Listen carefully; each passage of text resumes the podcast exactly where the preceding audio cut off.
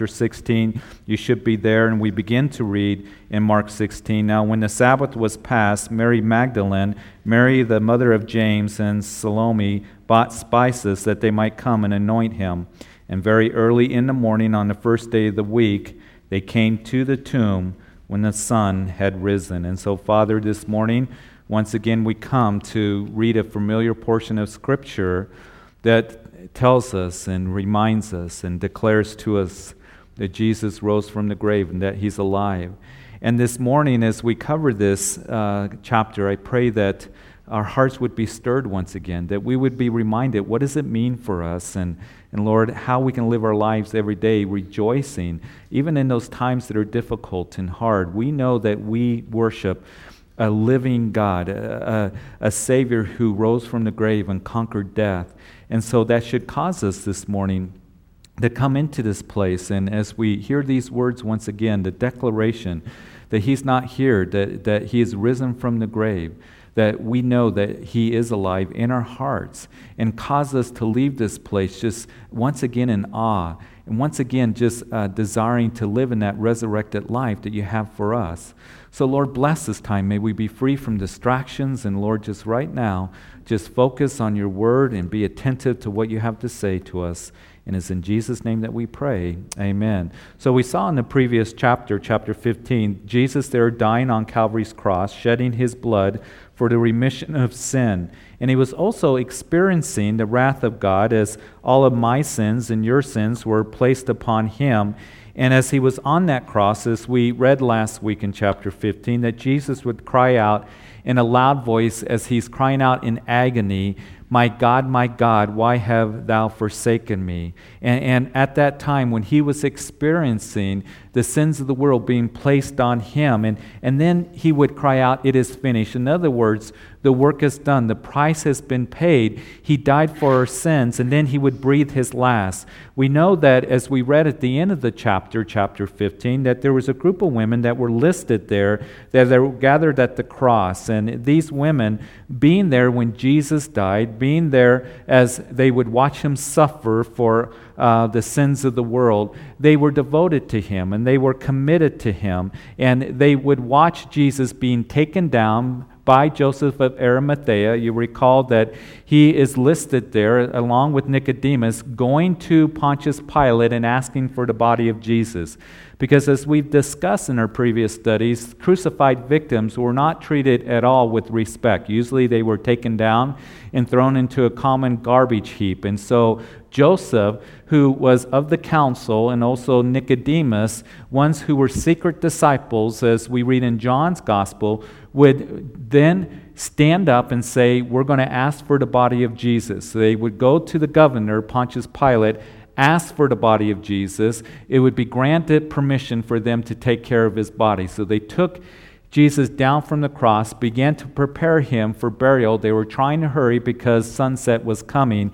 And those women that were listed there in Matthew, or Mark chapter 15 were watching Nicodemus and Joseph prepare the body, and then he was put into a tomb owned by Joseph of Arimathea. That tomb had never been used before. And so they observed where Jesus laid, and they would come after that point, there is verse 2 once again, very early in the morning, on the first day of the week, they came to the tomb when the sun had risen. So when the Sabbath was past, the earliest that these women could go to anoint the body of Jesus was then on the first day of the week, Sunday morning.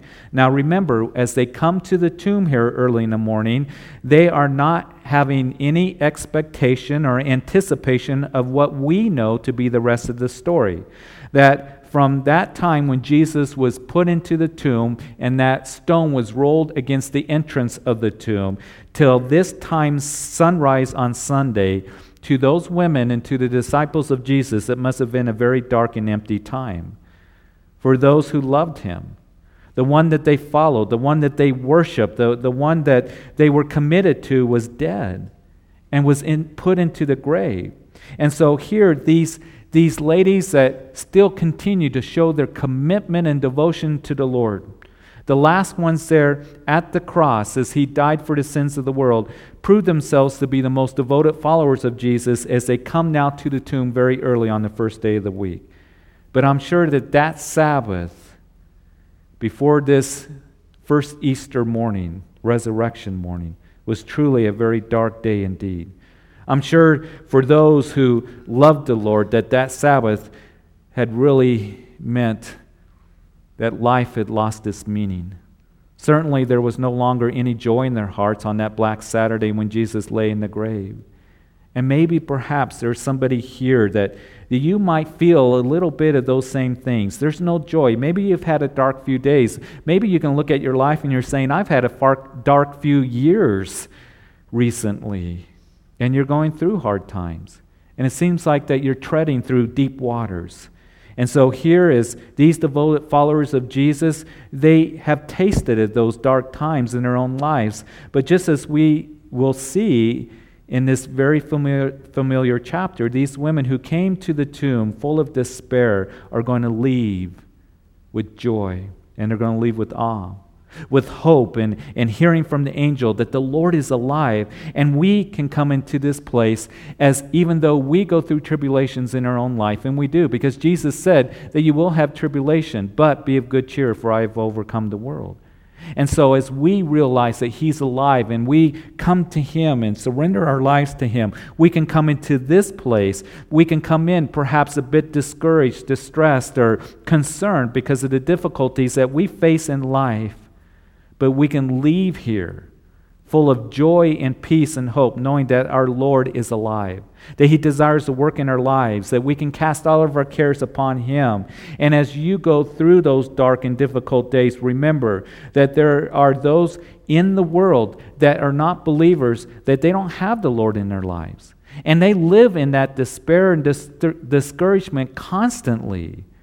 Those who have never have experienced the love of the Lord, have never surrendered a life to the Lord, who have never been in a place like we are this morning, gathering with others to worship Him and to express His holiness and His faithfulness and His glory, and, and feeling the fulfillment and satisfaction that comes by just being in His presence and hearing from Him as we study His Word, and then knowing that we have a living hope through the resurrection of Jesus Christ. That Sabbath for these women must have been a day of shattered hopes and broken dreams. And there's fear in, that's in their hearts and deep inside. You see, that's the way a lot of the world lives, those who don't have the Lord. This morning, when you came to church, I'm sure that none of you ran into a traffic jam of people trying to get to church, trying to get to a place of, of worship. I'm sure that you came in, it was, it was smooth sailing and traffic was light. Because understand this that most people that are in this nation and in this community, they don't go to church. They don't have a relationship with the Lord.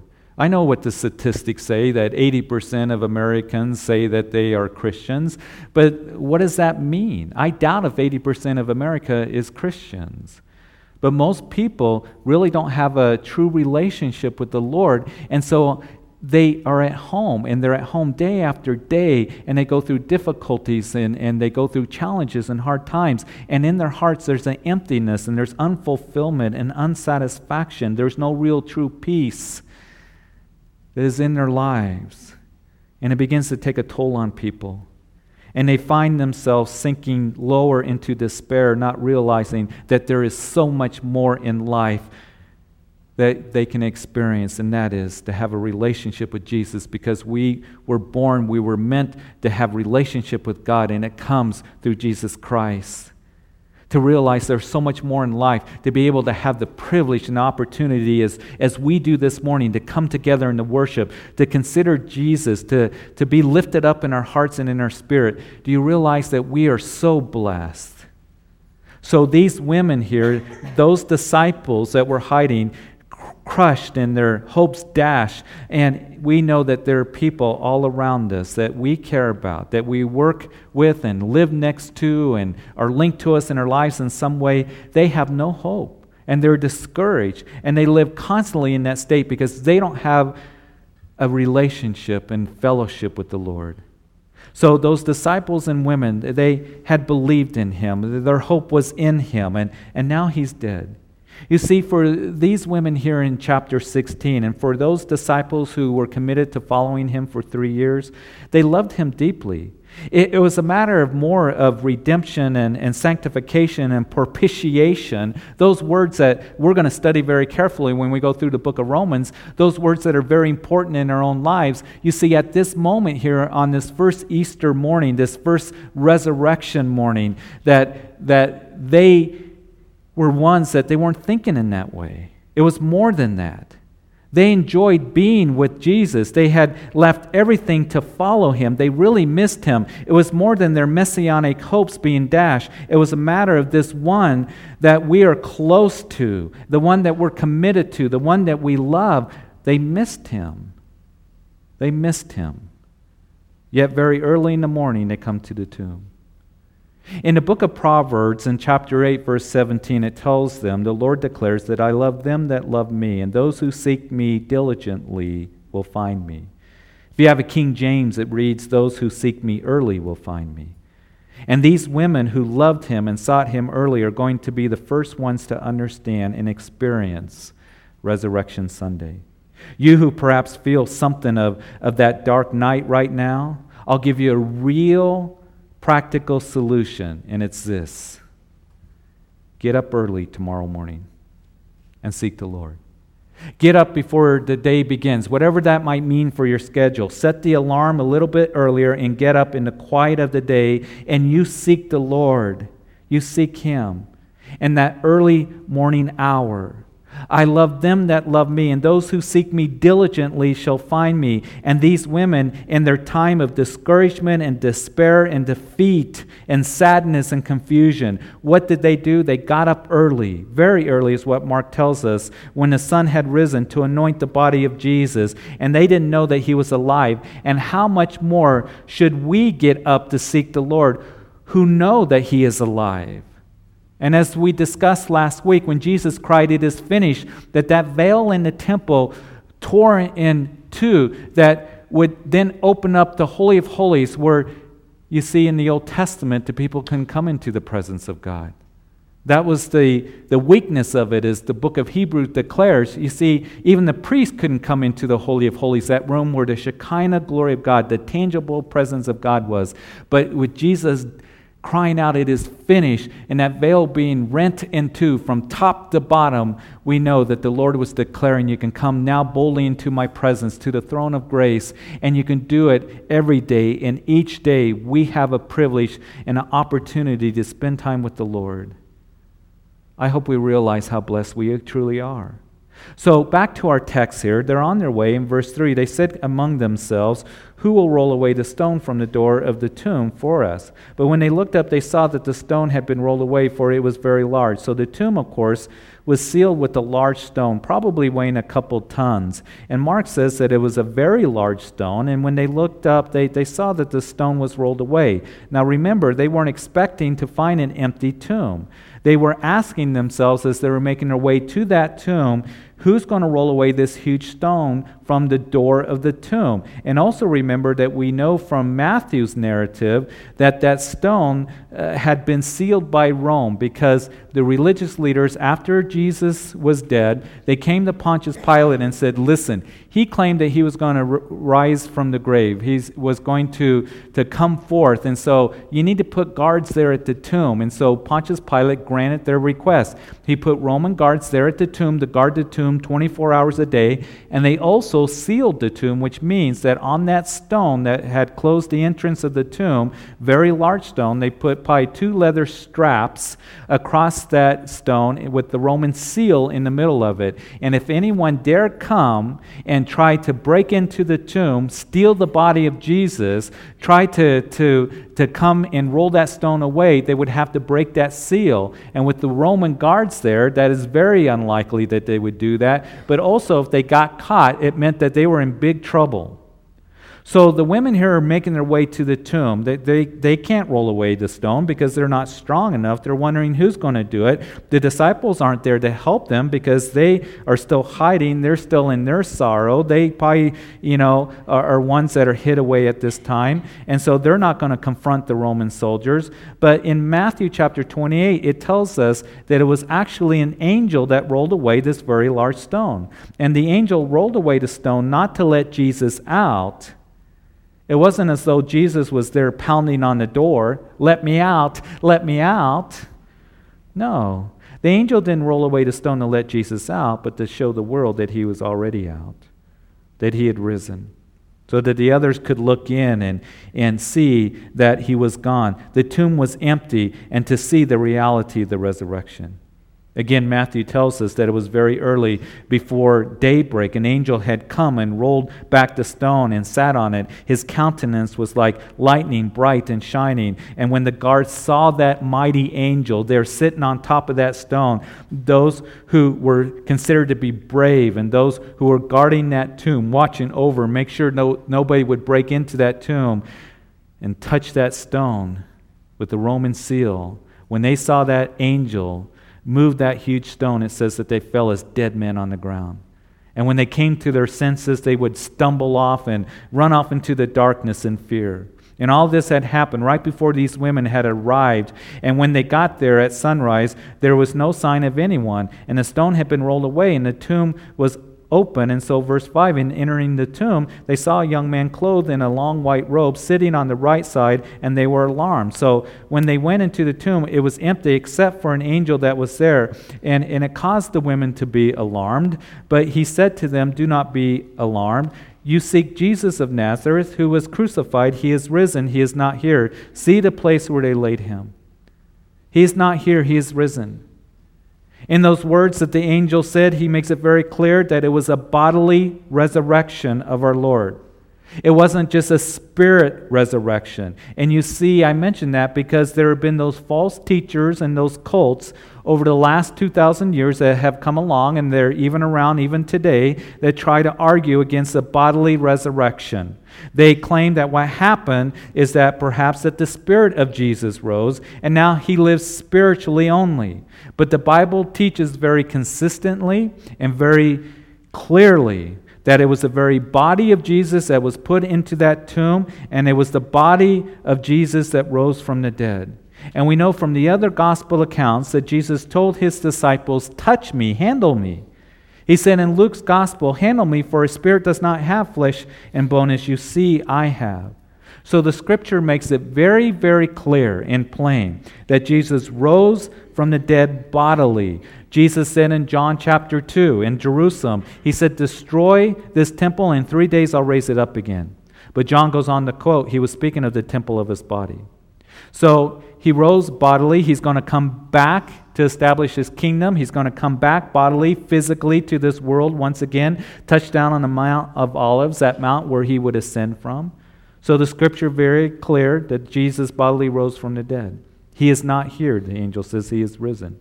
Now, there are those who also try to dismiss the resurrection by different theories. They have all kinds of different theories that they come up with, and we won't go into them all this morning. But one of those theories is that Jesus didn't rise from the dead, and the reason was is because everybody went to the wrong tomb. In other words, these women went to the wrong tomb. It's called the wrong tomb theory. And because they were so distraught and they were so uh, deep in despair and they had been crying for these three days and their eyes being swollen, they just went to the wrong tomb and they saw a tomb that was empty and they thought, oh, in their you know hopes and in their dreams that that he's alive and and it you know is something that people come up with.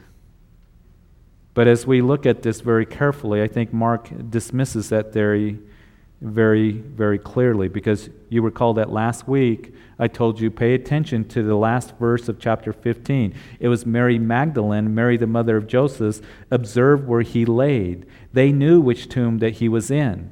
They watched Joseph of Arimathea and Nicodemus put Jesus into that tomb and rolled a stone and closed the tomb.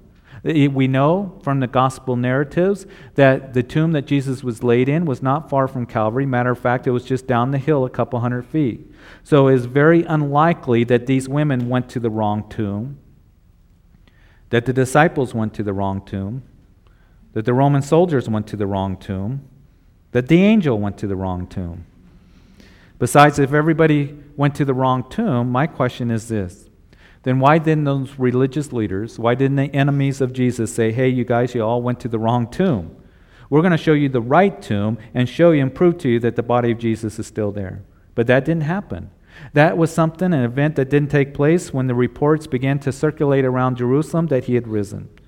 So the resurrection is essential to the Christian to believe. We are to believe the resurrection, and that is the thrust of the gospel that Jesus bodily rose from the grave. You see, the gospel doesn't just present Christianity as nice stories that are told to us in the Bible that took place there in the first century over the history of mankind. You know, the, the gospel isn't just about here are some nice sayings that Jesus said and philosophy by which we are to live by. And people will say, Oh, I believe in the Sermon on the Mount. I, I believe in Jesus and what he had to say, and I live in the spirit of Jesus and all of this. The gospel is this the gospel is something and stresses the fact that the death and resurrection of Jesus Christ is something to believe in and is intended to change lives. That's what we're going to read next week when we go into Romans chapter 1 that the gospel is the power of God to salvation for those who believe. There is power in the gospel for salvation, the change a person's life. The resurrection means that Jesus was declared to be the Son of God with power according to the Spirit of holiness by the resurrection from the dead, Romans chapter 1, verse 4. The resurrection means that we have assurance of our own resurrection, for if we believe that Jesus died and rose again, even so God will bring with him those who sleep in Jesus, 1 Thessalonians chapter 4 verse 14. And the resurrection means that Jesus has a continuing ministry. He is able to save to the uttermost those who come to God through him, since he ever lives to make intercession for them. Hebrews chapter 7 verse 25. The resurrection means that Christianity is unique, completely different among world religions because no one else died for you, no one else rose from the grave. The resurrection means that the cross was the payment. He died for our sins. The empty tomb was the receipt. You see, the empty tomb validates what Jesus did on Calvary's cross for us. The angel saying, He's not here. He is risen. Come see the place where they laid him. And verse 7 But go tell his disciples and Peter that he's going before you into Galilee. There you will see him as he said to you. Go tell the disciples and Peter, especially Peter. Make sure that you tell Peter. And we need to this morning make a note of that. And you see, you can put your own name in there if you'd like. Because you remember at this time that Peter, he had denied the Lord a few days before this, right before the crucifixion of Jesus, as we read about that. He cursed about the Lord. He had, you know, forsaken the Lord. And Peter at this time would certainly feel excluded from any good news at this time. Any hope of, of having a relationship with the Lord, of being forgiven, of being used of the Lord, because the last time that we saw Peter, he was in the depths of despair because of his failure. The last time that Jesus looked at Peter was when the rooster had crowed and Peter had fulfilled the prophecy of Jesus there as Jesus in that upper room, the last night that he spent with his disciples before he would be arrested there in the garden. He said that, Peter, you're going to deny me three times. And Peter wept when it happened, and he wept bitterly. He thought that his relationship with the Lord was permanently and forever severed. Peter, who answered the Lord in that upper room, I'm not going to deny you, Lord. These others might, but I won't. I'm going to stand by you. I will die with you if I have to. And then, as Peter followed the Lord from a distance, as Jesus is standing before the council and being beaten, there's Peter in the courtyard of Caiaphas, and he's at the fire. And the servant of the high priest, the, this, this girl who served the high priest, comes up and says, You're one of them, aren't you? You're one of those followers of Jesus. He said, No, I'm not. I don't know what you're talking about. They would again press him and say, You're one of them? He said, No, I'm not. He would get up as he's nervous and he'd go towards the gate of the courtyard. He's trying to get away from the crowds, but this girl brings others and they go there and they say, Yes, you are. You're one of them. You have the accent of a Galilean. And he began to curse and he began to swear, I don't know the man. And it was at that time that Jesus, bloodied and bruised, came out of Caiaphas' house into the courtyard, where he looked at Peter while he was denying and while he was cursing. And the rooster crowed. And Peter went away weeping bitterly. Oh, Lord, I failed. I failed you, Lord. I'm such a failure. And that was the last time that we saw Peter. And now the first message that comes from the resurrected Lord is this. There was a special little addendum. You go tell the disciples and you tell Peter, especially Peter. Make sure Peter knows. And this verse, I hope, is a great encouragement to you this morning. For you who perhaps feel like you're the most unspiritual one here today, you might feel like that I've failed and I've pulled away from the Lord and, and I'm cold in my heart towards Him. And all this might be going through your mind this morning. This verse is for you, you who feel like I failed the Lord. The angel would say, Now go tell the disciples, and especially Peter, go tell him that the Lord is going before you into Galilee, and you will see him. So the Lord's word uh, to perhaps some that are here this morning. The Lord would say, especially to you, you just meet me where I promised I would be. You may be thinking, well, where is he going to be? I love them that love me, and those who seek me diligently shall find me. Go and tell the disciples, and especially you, who perhaps feel disqualified and unworthy. Hey, just like he promised, he will be where he said he would, ready to receive you and minister to you. You know, all that you need to do all you need to do is show up. And that's really good news for us. As we continue in verse 8, so they went out quickly and fled from the tomb, and for they trembled and were amazed, and they said nothing to anyone, for they were afraid. Now, that word afraid is it's a mistake to think that what's being said here is they were terrified, feeling threatened. The word means they were astonished. They were excited with a trembling awe at what they heard from the angel in the tomb. Whoa, the one that we love is alive. And we were so distressed and, and discouraged only minutes ago. Things seemed hopeless, and now everything has changed. Everything has changed because they rose up early and they saw him, not even expecting that he was living. In verse 9, now when he rose, early on the first day of the week, he appeared first to Mary Magdalene, out of whom he cast seven demons. She went and told those who had been with him as they mourned and wept. And when they heard that he was alive and had been seen by her, they did not believe. These disciples who followed after the Lord for three years, after three days, after his death, they're still weeping. The idea here is they're in deep sorrow. They were broken up. They are hurting because they loved him so deeply. They were committed to the Lord. And now comes the reports back from Mary Magdalene hey, I saw him. And they go right back into weeping and sadness because they did not believe. I'll tell you what will rob you of your joy. I'll tell you what will rob you of your peace. What will rob you of your happiness.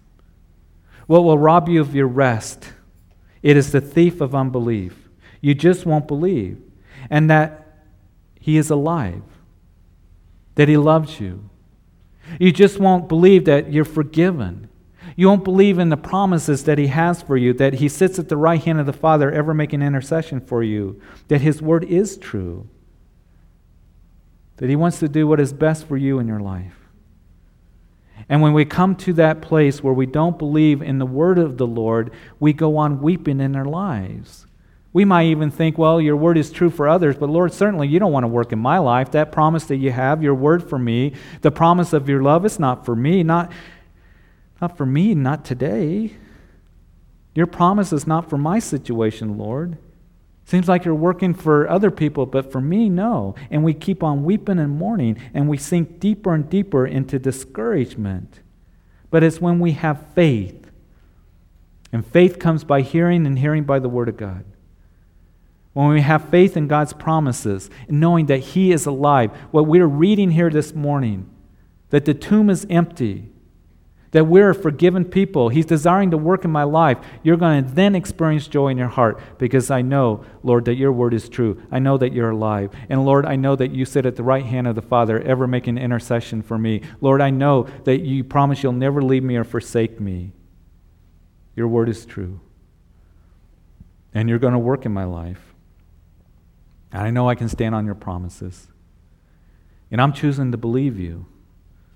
And I'm not going to continue in weeping and mourning. But I'm going to rejoice and I'm going to give thanks in all things. And that's a choice that we make. I will believe you, Lord. And if we don't believe in what he says and what the word of the Lord declares to us, then the thief of unbelief comes into my life and, and we begin to say, well, those promises don't apply to me.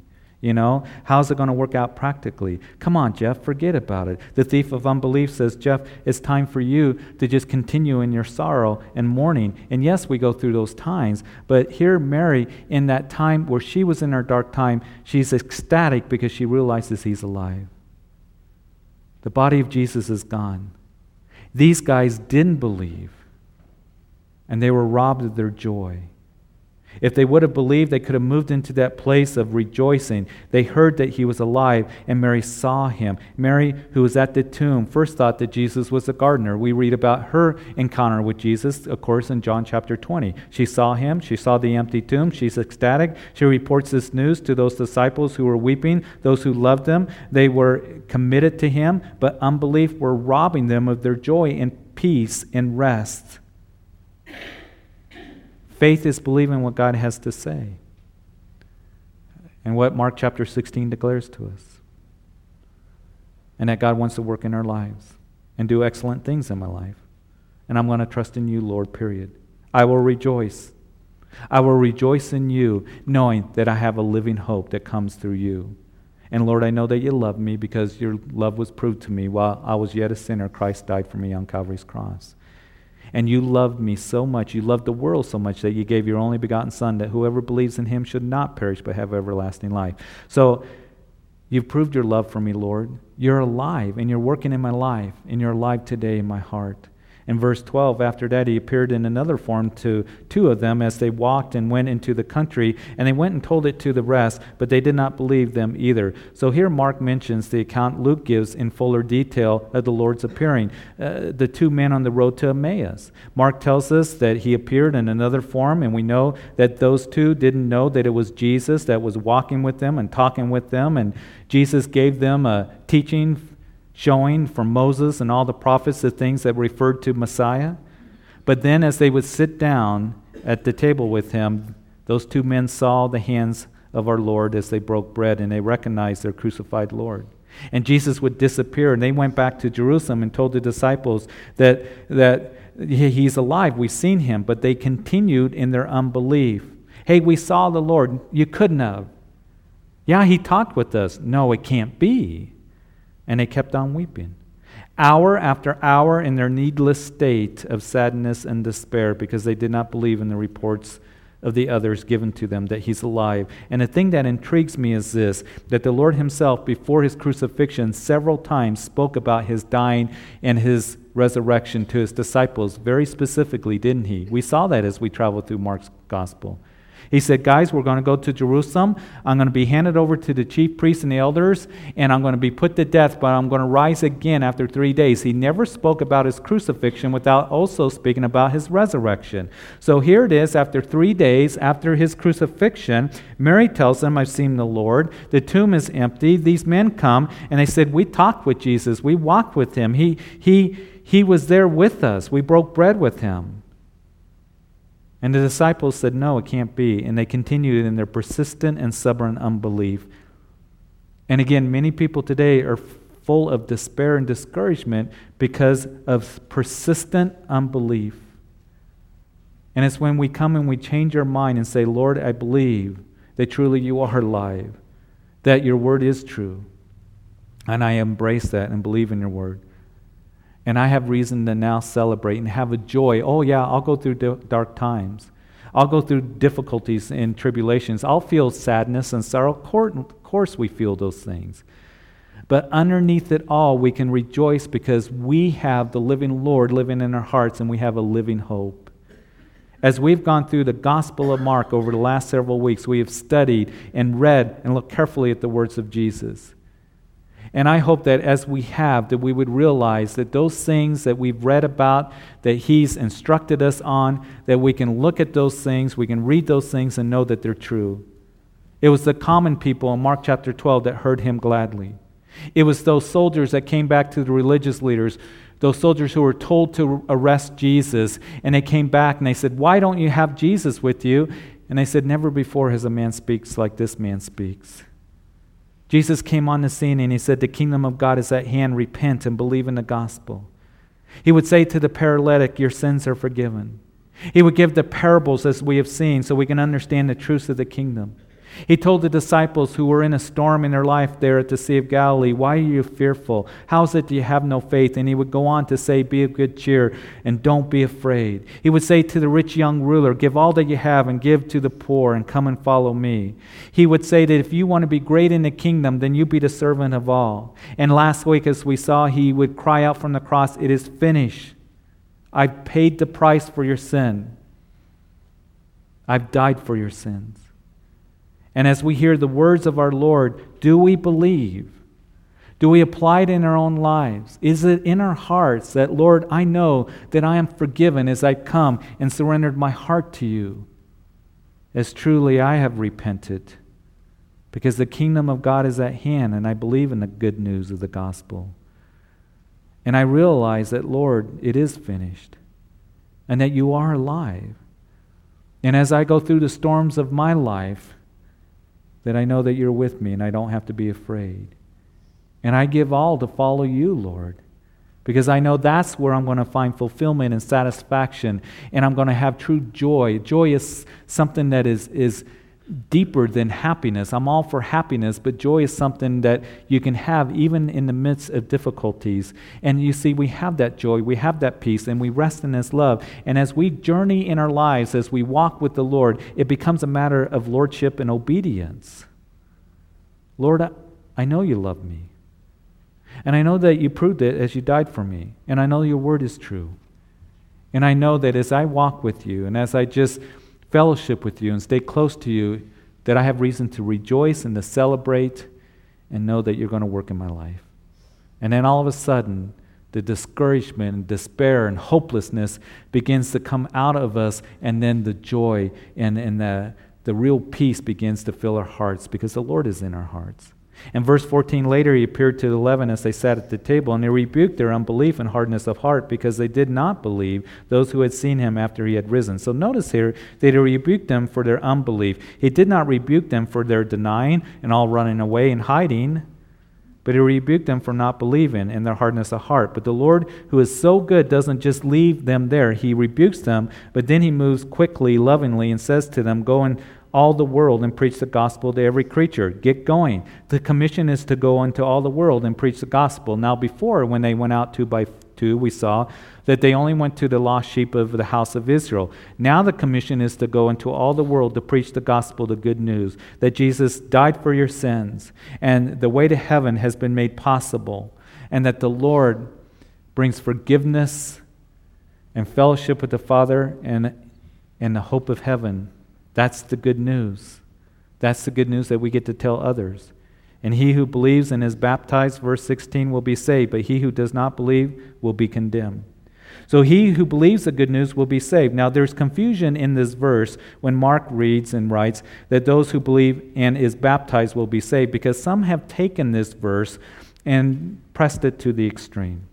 To say to be saved, not only do you have to believe, but you have to be baptized. They say if you believe and you're not baptized, well, too bad, then, then you're not saved. And what that does is say that salvation is really up to you. You invalidate what Jesus did on the cross. That you're saying that the cross, what Jesus did on the cross, is not sufficient for your salvation. So you have to be baptized.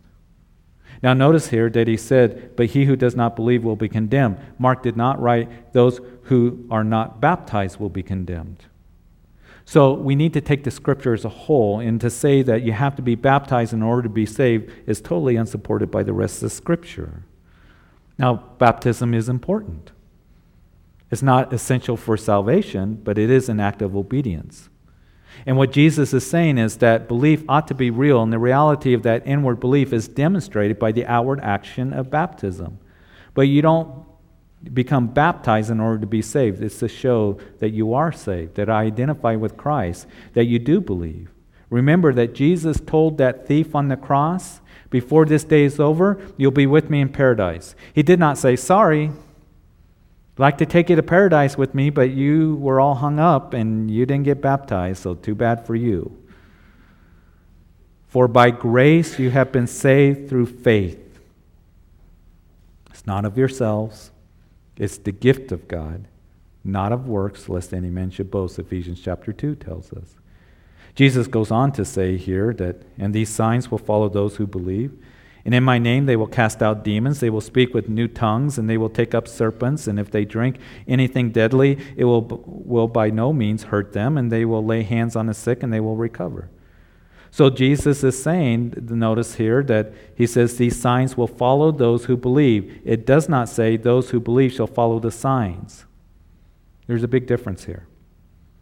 Believers should not just be running after signs and wonders, particularly if they're charging you a, you know, pretty penny for you to see the signs and stuff. Just a little word to the wise. Share the good news with everyone. These signs are going to follow. Jesus in verse 17 and 18 is not telling us that we need to hold rattlesnake handling services, you know, down in the bayou. That's not what he's saying. There's still some that do that today. You can see it on YouTube or whatever, and poisonous snakes and drinking poison and all of this. Uh, I don't believe that the Lord ever tells us to deliberately put ourselves, you know, in jeopardy to prove our faith. You don't tempt the Lord thy God, is what the scripture says. So, verse 19, as we finish, then after the Lord had spoken to them, he was raised up into heaven and sat down at the right hand of God. And they went out and preached everywhere, the Lord working with them and confirming the word through the accompanying signs. So they were confirming the word, what was true, through the accompanying signs. And so, signs, as we see in the scriptures, was used to confirm the truth of what they were declaring. The purpose of signs and wonders were to confirm the truth of the message that they were declaring that Jesus had risen from the dead. And he was seen for 40 days, as we know from the scriptures. And then he would ascend into heaven from the Mount of Olives. He said, in like manner, as he is ascending, that he's going to come back, as the message of the angels told the others. He is going to come back again. He will touch down on the Mount of Olives. But right now, he's sitting at the right hand of the Father, where he makes intercession for you and for me. He is with us, he lives in our hearts. We have reason to rejoice. He's alive. And you know what? The greatest sign has been given, hasn't it? Remember in the Gospels that those religious leaders came to Jesus and said, We want to see some spectacular sign. And He said, No sign's going to be given to you except this, the sign of Jonah. Just as Jonah was in the belly of that large fish for three days and three nights, so shall the Son of Man be in the heart of the earth for three days and three nights. In other words, you want a sign? Here's a sign to this generation and to every generation, and that is the sign of the resurrection. The greatest sign has been given to us the tomb is empty. And so we leave here once again rejoicing in that truth. And so, Father, we thank you. We thank you for your love for us. We thank you that once again, as, as we look at this account of the resurrection and Mark's narrative, that, Lord, we have so much to rejoice in. And, Lord, even though we can have sadness and difficulties and trials and we get discouraged in life, but, Lord, underneath it all, we can have joy because You've given us a living hope.